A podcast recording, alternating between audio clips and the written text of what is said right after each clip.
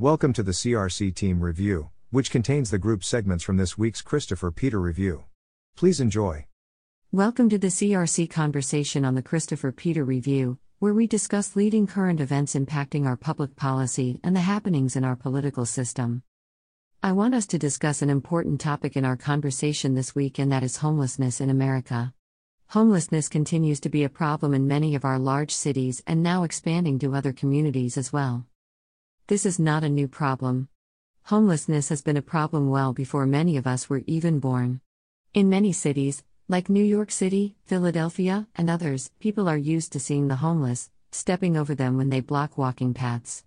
Out west, we have seen news stories about the homeless tent communities, where public officials in cities like San Francisco or Los Angeles needed to deconstruct massive structures. We have never adequately answered the question of how to address homelessness and how society can save these individuals. Republicans, Democrats, progressives, or conservatives have failed to effectively address homelessness. Some just keep it out of the public view better than others. How can we do better in the present moment? The out of sight, out of mind approach does not really solve the problem. That approach just mitigates some of the surrounding issues homelessness causes in America, like public urination and defecation, crime, and disorderly conduct that can drive away tourists and their spending. People may be sympathetic, but most people do not want to see the problem firsthand. That is why many donate to charity rather than volunteer. The knee jerk solutions have not really worked out well. You cannot just round them up and push them out of high traffic areas. They still do not have any place to go. When you create more homeless people than you help, you run out of places to hide them, which is why we are seeing them more and more. The real need is to figure out how to effectively and efficiently mitigate homelessness. It might not be a problem that we can completely rid society of. But maybe we can reduce it. But we need to address the factors that cause homelessness. I have heard so many different theories about why homelessness exists. A person tried to convince me that homelessness could be solved if some places would stop shipping unwanted people to cities like New York or Los Angeles. Keep in mind this was well before the whole shipping of illegal immigrants throughout the country. There are more rational reasons why people end up homeless and remain homeless. The prevailing reasons are drug addiction and mental illness. Other factors like financial strife without a support system also creates homelessness. Not sure that we can do anything about a supposed transfer of unwanted people to these cities. But maybe do something about drug addiction and mental illness if we really wanted to. But we have yet to adequately eradicate drug addiction or effectively address mental health as well. So, this whole movement of legalizing drugs and making them more available is probably not a good thing for society. Right? Finding rational solutions to problems is something we struggle with in society. Addiction is something we should take more seriously. It is a problem that impacts people of all demographics, all walks of life, regardless of whether one is rich, poor, educated, or uneducated. Lifestyle choices may have unintended consequences. There are many problems besides homelessness that are caused by drug addiction. Crime in our communities is largely driven by people under the influence of a drug or in the pursuit of funds to purchase their next fix. For some time now, the left wants America to scale back efforts to turn Americans away from drugs. Radical left wing politicians want the federal and state governments to legalize drugs and then increase treatment centers, which is counterintuitive we know we cannot and probably should not jail every addict. So, what makes one think that we can run enough facilities to treat every addict if you make drugs more readily available? And how many times do we treat the same repeat addicts? Obviously, the proposed solution will not solve our drug problem. Just like incarcerating users has not. We need people to willingly turn away from drug use. Stop normalizing it. We see it glorified in movies, music, and other art forms. Many times by people who are not real users and not willing to be accountable for the addicts they may inspire by their art choice. I think we need to continue publicly opposing drug abuse. To some degree, efforts to turn people away from drugs is working, as surveyed teens show lower levels of drug use as well as lower levels of smoking, which is a good sign. Many are not even trying them. Now we all may hold doubts about the accuracy of survey data, as some of the teens may respond in a manner they believe the surveyor wants them to, or if they feel like responses will get them in trouble. But I am sure there are multiple efforts to ensure the results are consistent. I wonder if technology is also improving the situation as well. You can see videos of what addiction looks like, the effects of addiction, and how it impacts families, friends, and those around them.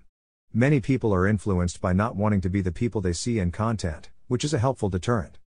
Even if you do not overdose, you may end up on the streets, as you struggle to hold a job or function as a normal human being. The positive is that we might be able to prevent future generations from making the same mistakes. But we have to be cautious that they might start later in life than in their teens. Mental illness is another problem that we have struggled to address as well. We continue to see tragic events resulting from mental illness, which have led to the loss of life. Some of the homeless might not be in the mental state to understand possible help available or social services they can seek. One challenge that exists with treating the homeless is being able to locate them as they may not be in the same location.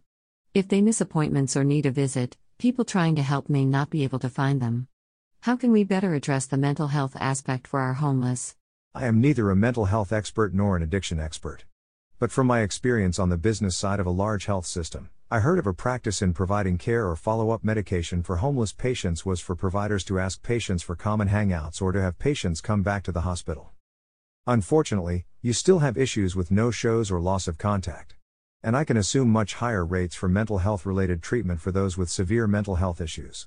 People who need help but are still completely functional probably you will have more success with. But not an easier answer. The real aspect or issue that I think is worth debating is whether institutionalizing some of these individuals is beneficial to their well being rather than roaming the streets. Many of these individuals might be better served in an institution potentially being harmed or harming others. Not a free solution, though. Do we return to an era of mass institutionalization? And how do we ensure that we are just not using facilities as the new incarceration?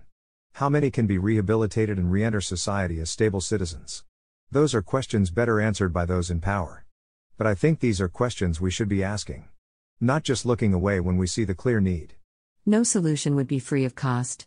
But the government has shown the ability to find funds to serve the needs of non citizens. Consider how much money is being spent on housing, transporting, tracking, and shielding all these illegal immigrants around the nation. This is money that could be used to improve our approach to housing the American homeless. Some cities are renovating abandoned buildings to house illegals, when they never even thought of doing this to the same extent to address the homeless that they step over on their way inside their offices. Money spent to aid and abet those violating our federal laws. Rather than helping our citizens who are in need of assistance. We also should consider that there are veterans, who served in the armed forces and returned home with mental health issues that were never adequately treated, who are among the homeless population. They deserve better. Sometimes you need to choose where to start to solve a problem. And I believe that ensuring that none of our veterans are homeless is a good place to start. Basic Google search shows that veterans have a higher chance of ending up homeless than the general population, which is something we should do more to prevent. Personally, I think it is our greatest failure as a society that people return home from service without being given the assistance needed to rejoin society or live a normal life. They sacrifice their lives for people who they never met or will ever be thanked by. The least we can do is make sure that the effects of their service are adequately accommodated. The motto is No soldier is left behind, but if they are left out on the street after giving so much to our society, they are being left behind. And this is really unacceptable. Finally, we must also acknowledge that many of the homeless are still viable contributors to our society and our economy. Many just need an opportunity to work and transition back to society. For people without an address, it is hard to find employment. In reality, there are many people who are one paycheck from being in that exact same situation. Just an economic reality for some in our society. Many people are blessed to have people who can take them in during their time of need. Others are not so fortunate. We need to find ways to bring as many as possible back into our economy and afford them a path towards a normal life. I agree. We need to create opportunities to afford a path from homelessness to employment. Even if individuals lack basic skills, there are still services they can do.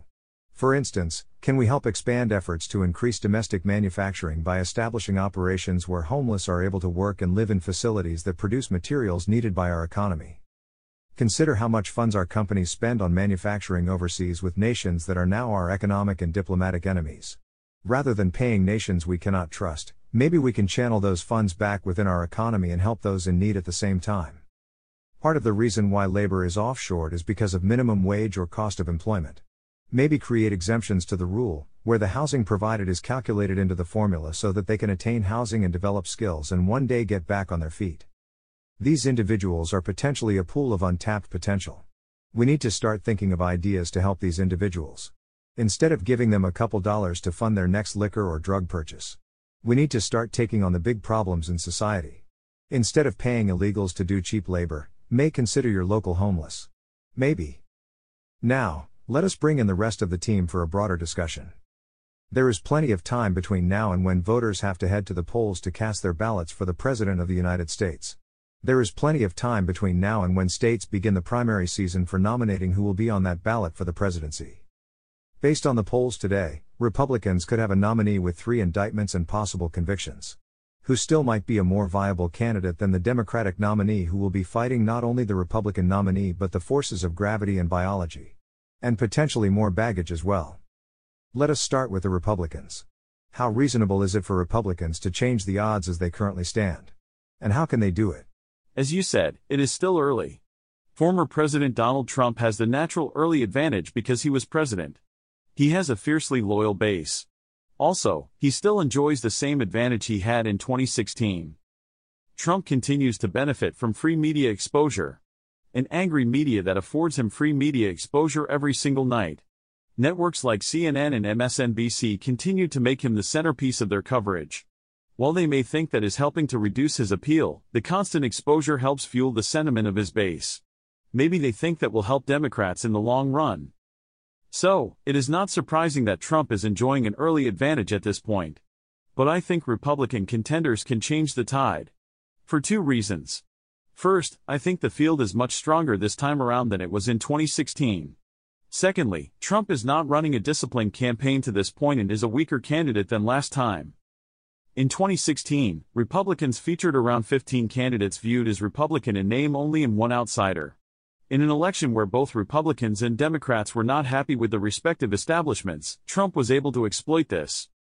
He will not be able to this time around. There are candidates who will be able to deliver Trump like results without the Trump like behaviors, affording voters an alternative. They will be able to appeal to the electability factor in the general, as that will be a major obstacle for a Republican ticket with Trump on it.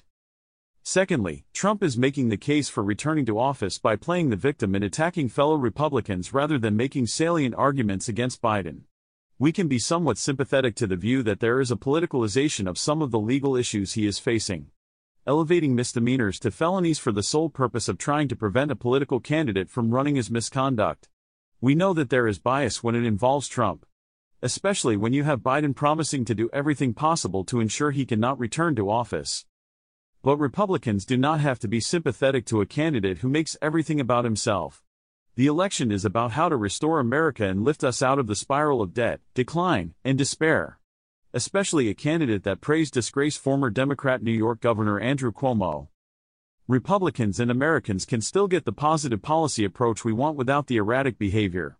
Trump leading in the early polls is not surprising because he was the earliest candidate to announce and the one with the largest national base.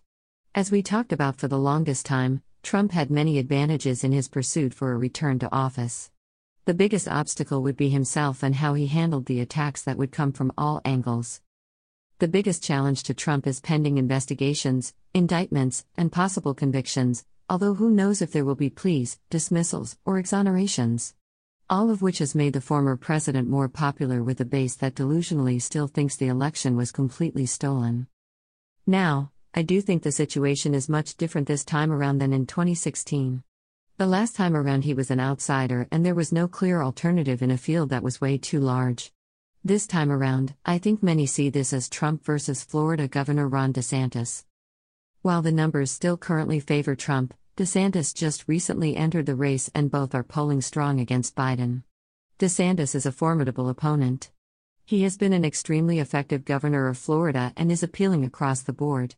He is definitely presidential material. But we still need to see if he can perform on the national stage. The argument for Trump is that he was president and, for the most part, it was a successful period of time from a policy perspective. Other than COVID, Trump fostered a growing dynamic economy, maintained global peace, constrained China, and expanded opportunities for all Americans. The downside obviously is his erratic behaviors and handling of the early pandemic response.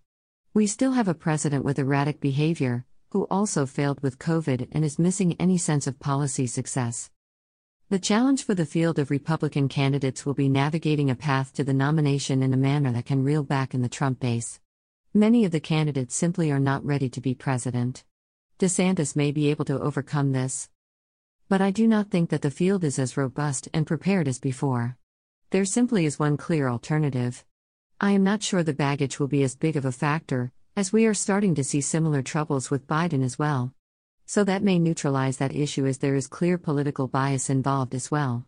Whether it is Florida Governor Ron DeSantis or former President Donald Trump who navigates out of the Republican primary season, the Democratic nominee will be Joe Biden, unless he decides that he is unable to rerun. The current term of the Biden administration is not going well. The world is fractured. Our economy is stagnant, with the only positive news is near misses of catastrophic events like a federal government default. Border issues are returning, requiring states to take matters into their own hands. Now, we continue to see more troubling news around Joe Biden as well. Reports that he might have accepted questionable money. Reports of trouble surrounding his son, Hunter. And he too mishandled classified material. The biggest issue for Joe Biden is Joe Biden. There are legitimate reasons to question whether he should rerun or retire. He clearly is not in capacity during many of his public appearances. The question is should Democrats consider a different option? I do not think anything is humorous in seeing an elderly American politician fall down steps or on the stage of the graduation ceremony for one of our armed forces academies. But it does raise the question of fitness for the highest office in the land. Even if he is truly fit, he has shown that he lacks judgment in the policy prescription to lead America where we need to be. I think the decision to rerun for any political office in America should be based on a real record of success that exceeds points of failure. There are not many areas where you can truly say the Biden team is truly succeeding at. I think we can give him credit for rallying our allies around a response to the illegal Russian invasion of Ukraine. But not much has worked since in that regard as the conflict still continues. We should not be in the position we are in economically, and that is because of poor economic judgment. The misleading messaging about inflation is troubling as well. Jobs are somewhat stable because companies are concerned about the ability to attract talent. But some are coming to the realization that reductions are needed. The only alternative I think Democrats would have would be California Governor Gavin Newsom, but Californians showed their dislike for their own governor by nearly recalling him not that long ago. But clearly he has intentions to one day run for office. Joe Biden is not the president America needs and we deserve better. He simply has failed to perform up to anyone's expectations. Our economic, foreign, and domestic policy is failing, and there is no reason for Americans to once again double down on failure. I agree that there is no humor in the accidents that occurred. But Biden is another example of Democrat leaders who overstayed their time in politics, which is more of reflective of bad judgment of the electorate. Elected officials should be held to their promises as well as their promises. So let's start with his promise to foster an economy that was to be built up better and equally for all. Rather, we have an economy where it is declined for all and where his team wants outcomes based on demographics rather than effort, experience, education, and innovation. Biden promised to restore our reputation on the world stage and return adults to forefront. While we can credit him for rallying our allies in a response, he should have done more before solidars crossed the border. But he is weak at protecting borders. And leaving some of our allies trapped in Afghanistan probably did not garner the goodwill needed or distracted them with the crisis of his creation. Domestically, Biden struggles to maintain a regulated border, rather, he is costing many communities billions by ignoring the problem and aiding and abetting violations of our federal immigration law. Border security should not be a partisan issue but a must for any society. Biden has been the Trojan horse for the progressives, and Americans are way worse off than we should be at this point. I am not sure Democrats have a viable alternative if they decide that any direction is needed. Many notable candidates are either completely unlikable, inexperienced, or too radical. California Governor Gavin Newsom may be setting the stage for a future run. I think he will evoke a strong negative response as we have seen firsthand businesses and people flee the golden state of California for greener and safer pastures. Nationalizing policies that breed poverty, income inequality, and homelessness is not the right move either. Finally, there is a real possibility of a rematch of the 2020 election. I am not sure any American voter, Republican, Democrat, or Independent really want to see this. The 2020 election was politically toxic to our society, our system of government, and our well being. What are your thoughts? Personally, I do not think it will happen. I will put my trust in the hope that Republicans will decide that another direction is needed. I think it is better for Trump to serve maybe as a Republican power broker than actual candidate. But that would require him to actually fund candidates, not just talk about funding candidates. The biggest question is how will Joe Biden campaign this time around? During COVID, there was a reasonable excuse to avoid the public. But that will not be available this time around.